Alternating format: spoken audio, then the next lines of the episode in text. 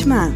שעה לשבת, עם מוזיקה, סיפורים, מחשבות ודעות, בהגשת חיים אגמי.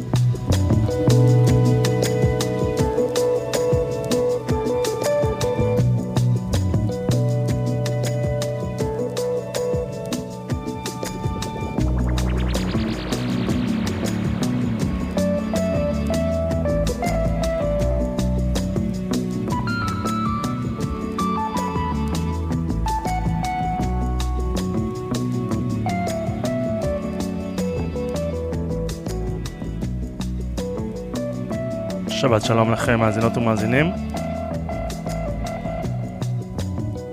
אתם על אה, רדיו כל הגליל העליון, 105.3 FM.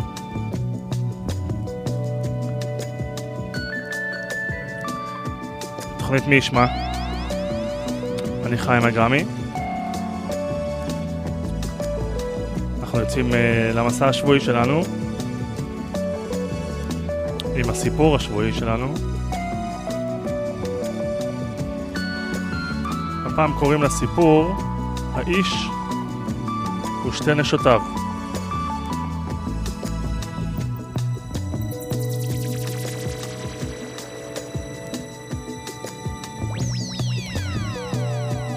בימים קדומים, כשמותר היה לגבר לשאת נשים רבות, היו לאיש אחד בגיל העמידה שתי נשים. האחת זקנה והאחרת צעירה. כל אחת מהן אהבה אותו מאוד ורצתה שידמה לה.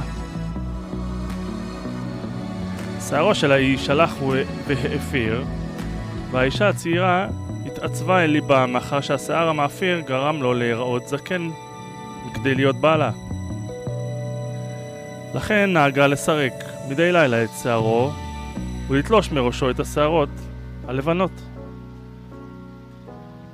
ואולם, האישה המבוגרת התענגה מאוד למראה שערו המאפיר של בעלה, מאחר שלא רצתה שיחשבו כי היא אמו. ולכן, מדי בוקר, נהגה לסרק את שערו ולתלוש ממנו שערות שחורות רבות ככל האפשר. התוצאה הייתה שהאיש נותר עד מהרה, קרח לגמרי.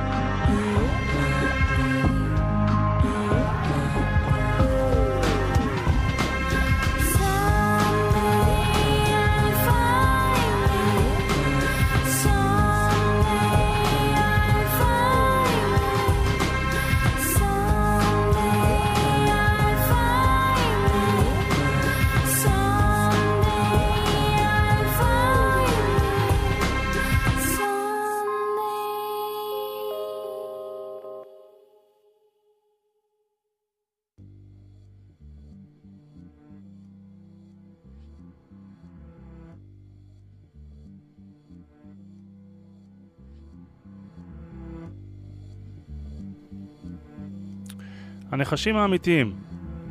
אברי גלעד.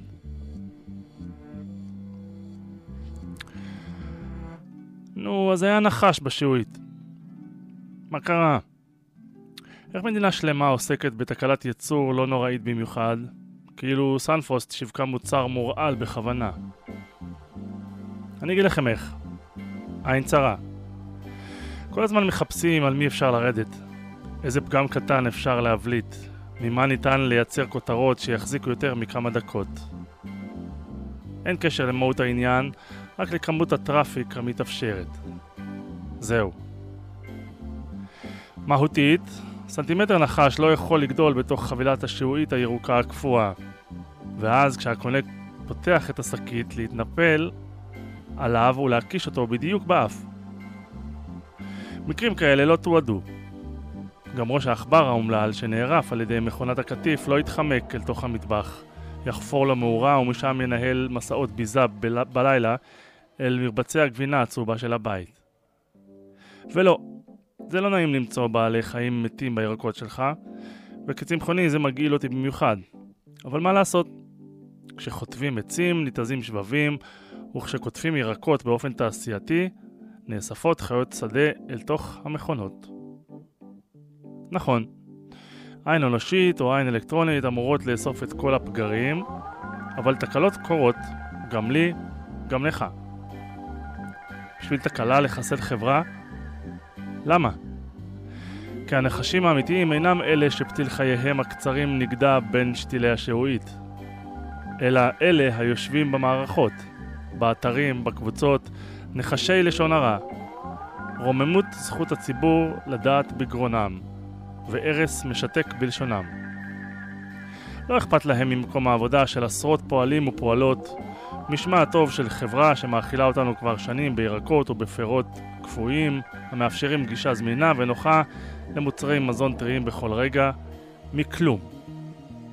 העיקר שלמשך כמה שעות, מקסימום יומיים, יהיה סיפור מוביל בדף הבית, בעמוד הראשי, ברשת החברתית. נחש, אימא'לה, חילזון, רירי. טיפת חמלה, טיפת מידה, קצת הכרת הטוב. אם היה מתגלה שבעלי המניות הסיניים בחברה יושבים בלילה, קוצצים נחשים ומוסיפים אותם לירקות שלנו, כדרכם במאכליהם, מילא. חמור וראוי לכל גינוי. אבל לרסק מפעל מצליח, המאפשר תזונה בריאה במחירים סבירים לכל בית בישראל, כי הקורא האופטי יתעסק שנייה בטלפון שלו ולא ראה את הבעל חיים חולף דרך אלומת האור שלו, זאת גם רמת החמלה שאנחנו מאחלים לעצמנו אם תיפול חלילה תקלה בעבודתנו. אני ממשיך לקנות סנפרוסט. שעועית ואפונה ולקט להקפצה, ולפני שאני שם בסיר, אני נותן מבט. אולי נכנס בטעות איזה סכנאי לשקית. מוציא אותו, שם בפח המחזור המיוחד שיש לי לסכנאים, וממשיך להקפיץ. הופ. את הקטע הזה כתב אברי גלעד.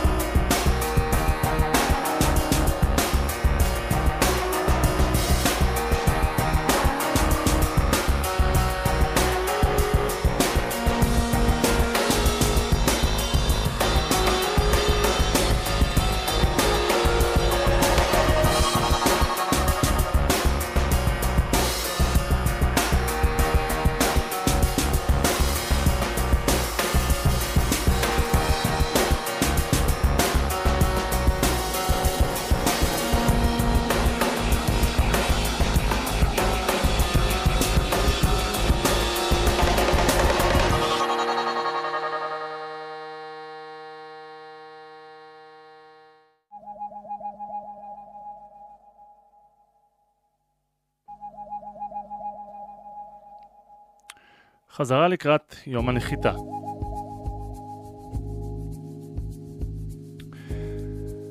השעה הייתה שלוש דקות אחרי שתיים לפנות בוקר, ב-28 באפריל 1944.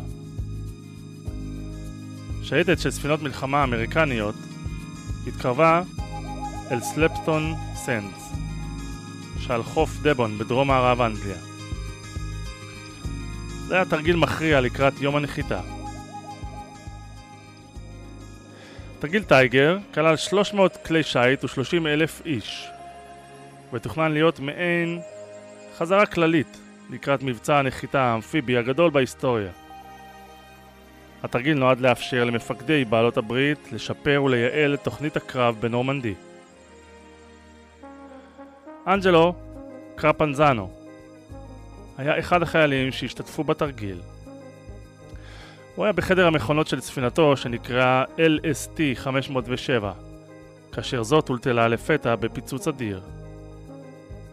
הייתה לי תחושה שאני מתעופף לאחור, וכשנחתתי, הראש שלי נחבט כנראה במשהו, ובטח קיבלתי את ההכרה לכמה שניות, כי הרגשתי שקר לי ברגליים, סיפר לאחר מכן.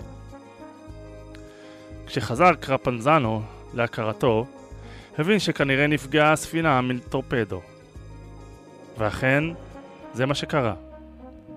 שייטת של חיל הים הגרמני נתקלה במקרה בכוח של בעלות הברית ופתחה מיד באש. האונייה בערה, סיפר קרפנזנו.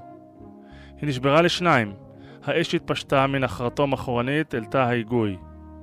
גם הים בער, כי מכלי הדלק נוקבו ודלק זרם אל המים. LST 507 לא הייתה הספינה היחידה שנפגעה. קרפנזנו ראה שאסדת נחיתה אחרת, LST 531, הותקפה גם היא וטבעה בתוך עשר דקות, וכמעט כל אנשיה נהרגו. ספינה שלישית עלתה באש, עוד קורבן של המערב הגרמני. בשעה שתיים ועשרים בבוקר הבין מפקד ספינתו של קרפנזנו שכלי השיט נפגע פגיעה אנושה. סיפון מכלי הדלק בער בפראות. זה היה ממש כמו מבער גז, וכל החום עלה אל הסיפון העליון. ניתנה פקודה לנטוש את הספינה. קרפנזנו קפץ מגובה של 12 מטרים לתוך הים. פגע במים במהירות גבוהה וצלל עמוק פנימה. המים היו קפואים, זה היה קור שלא ייאמן, שלא ייאמן. אבל לא היה לו זמן לחשוב על הקור. הוא היה עסוק מדי במאמץ להתרחק מן הדלק הבוער שעל פני המים. מ-12 סטירות ההצלה שעל ספינתו הורדה אל המים אחת בלבד. היא הייתה שרופה לגמרי, אבל קרפנזנו ועוד עשרה אנשים הצליחו להיצמד אליה. הם בעטו במים בכל כוחם, במאמץ להתרחק מן הספינה השוקעת כדי לא להישאב פנימה בעקבותיה. המראה שראה קרפנזנו רדפו אותו עוד שנים ארוכות. ראיתי גופות בלי זרועות, בלי ראשים, ראשים מרוסקים, לא תאמינו מה לעזאזל הלך שם. תשע ספינות טורפדו מהירות של הגרמנים תקפו את צי בעלות הברית שעשה את דרכו את סלפסטון סנד. ההתקפה הייתה מהירה וקשה. שלוש אסדות נחיתה יצאו מכלל פעולה לחלוטין, וספינה רביעית ניזוקה קשה מאש ידידותית.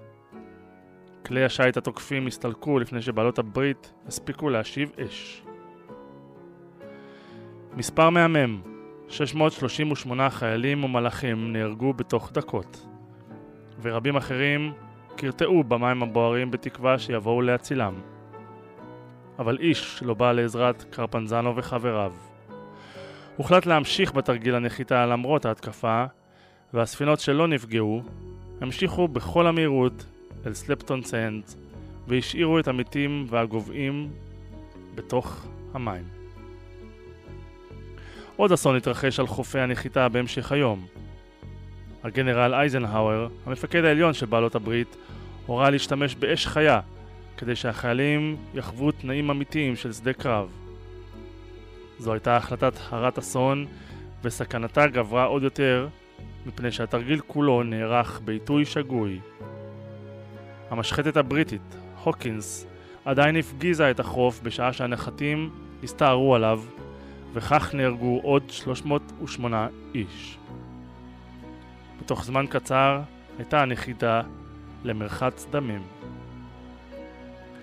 בעוד הנחתים מסתערים על החוף וסופגים אש כבדה מתותחי המשחטת הבריטית, עדיין נאבק אנג'לו קרפנזנו על חייו במים הקפואים.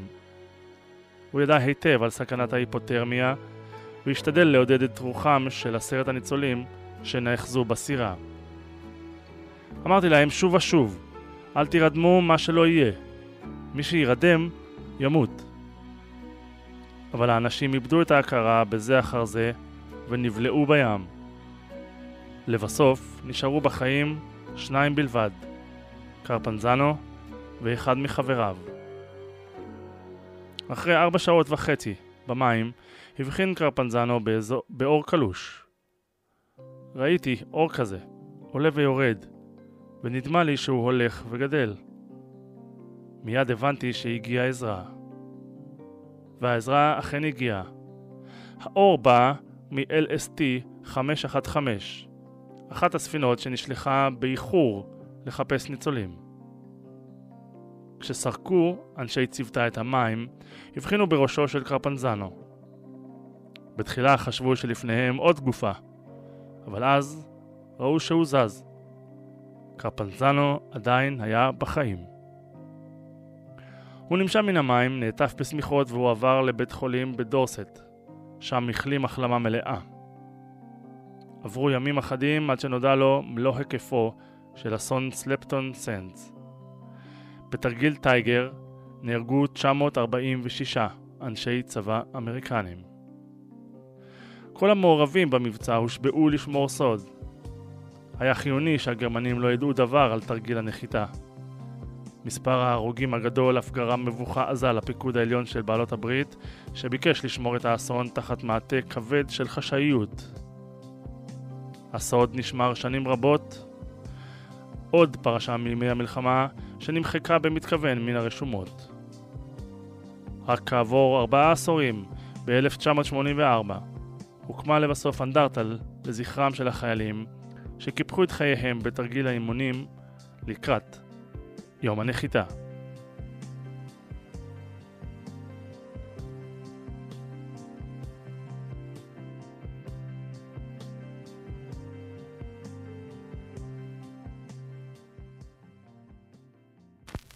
What we're gonna do right here is go back. Way back. Back into time. Yeah.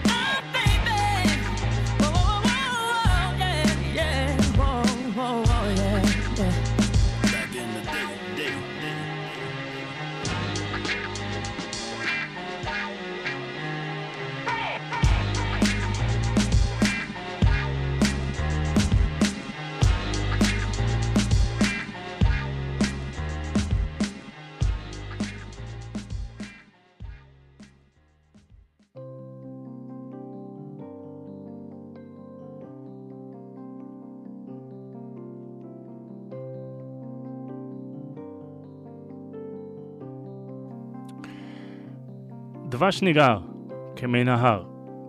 קובי אריאלי. בדרך כלל אני נמנע מלערב את מפעלותיי האישיים במה שנכתב כאן, אבל פה ושם מותר לחרוג כדי לשאת וידוי. בימים אלה יש לי הכבוד לחרוך את במות ארצנו במסגרת מופע שמפיק תיאטרון היידישפיל בהשתתפות ססי קשת, החזן שי אברמסון, אלדד שרים ועבדכם. דבש ניגר קוראים למופע, והוא אכן דבשי למדי, במובן הטוב של המילה. באמצעות טקסטים ושירים מסופרים סיפורינו שלנו, ואם יתקדם המופע, הם נשדר, נשזרים לכדי סיפור משותף אחד, סיפור ישראלי. השירים נפלאים, הקטעים כתובים היטב, אמר והשפיל עיניו בצניעות נבוכה, והמופע, סלחו לי על הבוטות, אדיר. הוא כבר רץ כאמור כמה ימים, והתגובות מצוינות ורוויות עונג ודמע. למה דמע? קודם כל כי זה באמת מרגש. אמנע מספוילרים, אבל סיפורי ההיסטוריה של התרבות הישראלית מסופרים בגוף ראשון מפי מי שהיו שם. מרגשים. קטעי תפילה שמשלבים קדושה, ציונות, רומנטיקה ומורשת. מרגשים. אי אפשר שלא. אבל זה לא חדש ולא מפתיע. לרגע לא ציפיתי שהקהל החם והערכי שאוזניו כרויות וליבו פתוח לא יגיב בהתלהבות לחומרים האלה. העניין הוא שמעבר לזה, קורה באירועים האלה משהו שאי אפשר להתעלם ממנו, והוא קשור לימים המשוגעים האלה ממש. במופע כזה, מטבע הדברים, הקהל מאוד מעורב. הוא שר ומריע, הוא מוחא כפיים, התלהבות גדולה. בסוף המופע, כשכבר ממש נערכים לסיום, מתקיים דיאלוג קצר על הבמה.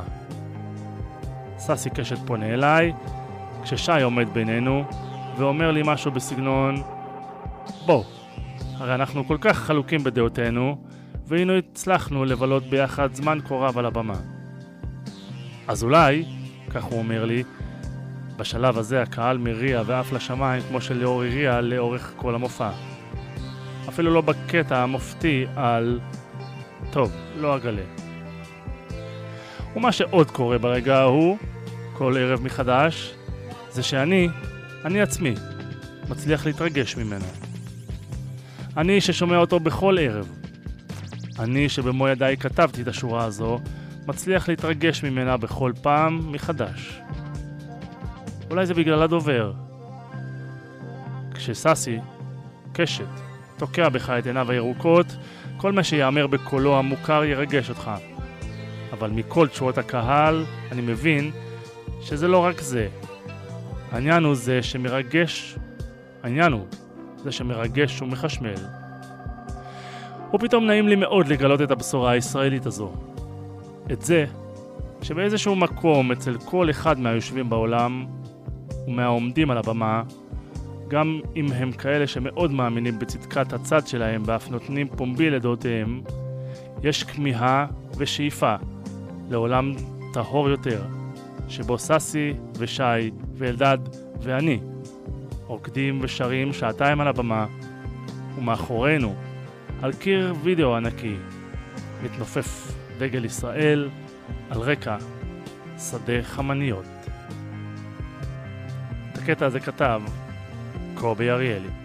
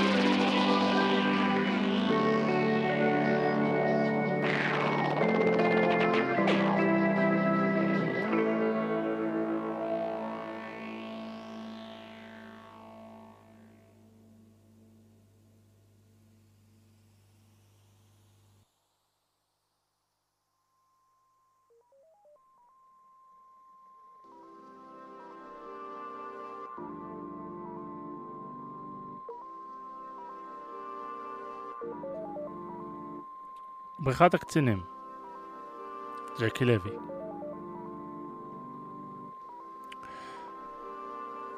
בתחילת הקיץ יצא לנו להצטרף למין סוף שבוע צ'ופר לקציני מילואים. המשפחות האלה שמחזיקות את המדינה על הכתפיים. האווירה הייתה נעימה. בית המלון היה סביר, הבריכה הייתה בריכה.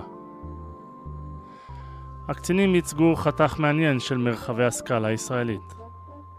קצת יותר חובשי כיפות ממשקלם באוכלוסייה. קצת יותר פריפריה ממרכז, יחסית לייצוגם בתקשורת. כיפות שחורות כמעט שלא היו, אבל כל היתר, גדלים וצבעים, יוצגו שם ביד רחבה. הם השגיחו על הילדים החמודים שלהם, שתו קפה או קולה זירו, ושוחחו המון. הרבה דאגה נשמעה שם. המון מה יהיה. בעיקר הטריד אותם אם הם ומה שהם מייצגים עדיין מהווים רוב במדינה. היו במלון עוד אורחים באותו סוף שבוע. משפחה אחת חגגה אירוח משמח כלשהו. הם הגיעו לשפת הבריכה, ניגשו אל המציל, ובלי אומר, בלי עומר או דברים, לקחו את כל ערימת המגבות, אבל כולה, ואספו אליהם. שיהיה. כל מי שהגיע אחריהם כבר נשאר ללא מגבת. ילדים החלו לצאת מהמים ולרעוד מקור, אך כל מי שהעז להשמיע מחאה, זכה להבהרה אנחנו שילמנו פה. ובאוויר עלה הניחוח הקל של תכף תכף כיסאות פלסטיק יעופפו. לשמחתי הרבה, אף אחד לא ניגש להטיף מוסר, ושום נאום בנוסח יש לך בכלל מושג מה האנשים האלה שלקחת להם את המגבות עושים למענך? לא נשמע. לא בקול, בכל אופן. הנפש האנושית תמיד תצליח להינעל על הנקודה המדכדכת ולתת לה לצבוע חוויה שלמה. כמו שן אחת מקולקלת בפיה של יפהפייה. בשולחן שמאחורינו סיכמו את החוויה בהבנה שייתכן שהמשרתים במילואים עדיין מייצגים פה את הרוב. אבל בעוצמה של הקלקול הקטן יש משהו שתמיד יגנוב את ההצגה. החיים כשקית סנפרוסט. את הקטע הזה כתב ג'קי לוי.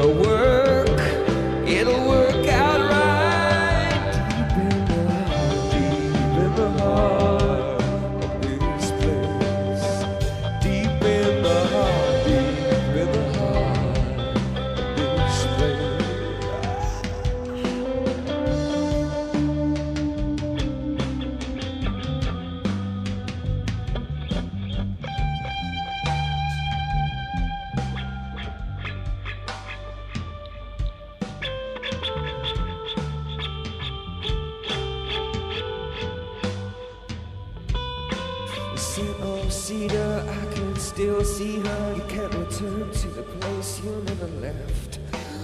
I know.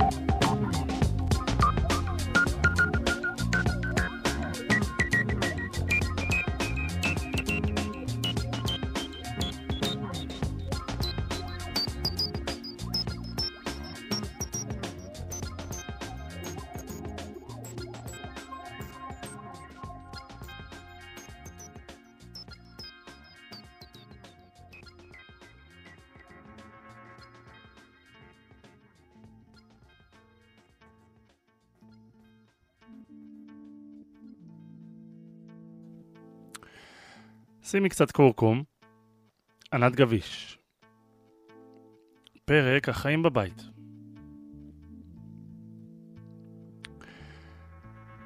בכל השנים הרבות בהן גידלנו את הילדים בחינוך ביתי, הביקורת חיה לנו על השוליים ולככה את הקצוות שלנו במצמוצי שפתיים, קצת דוחים, קצת נסבלים, קצת מובנים ולעיתים מכאיבים ממש. כשהכיסוי העיקרי לפחד שפשע ברואינו המבוהלים היה אבל מה יהיה על הילדים? איך הם יגדלו נורמליים? איך ידעו חשבון וערכים ומידות טובות ומשמעת?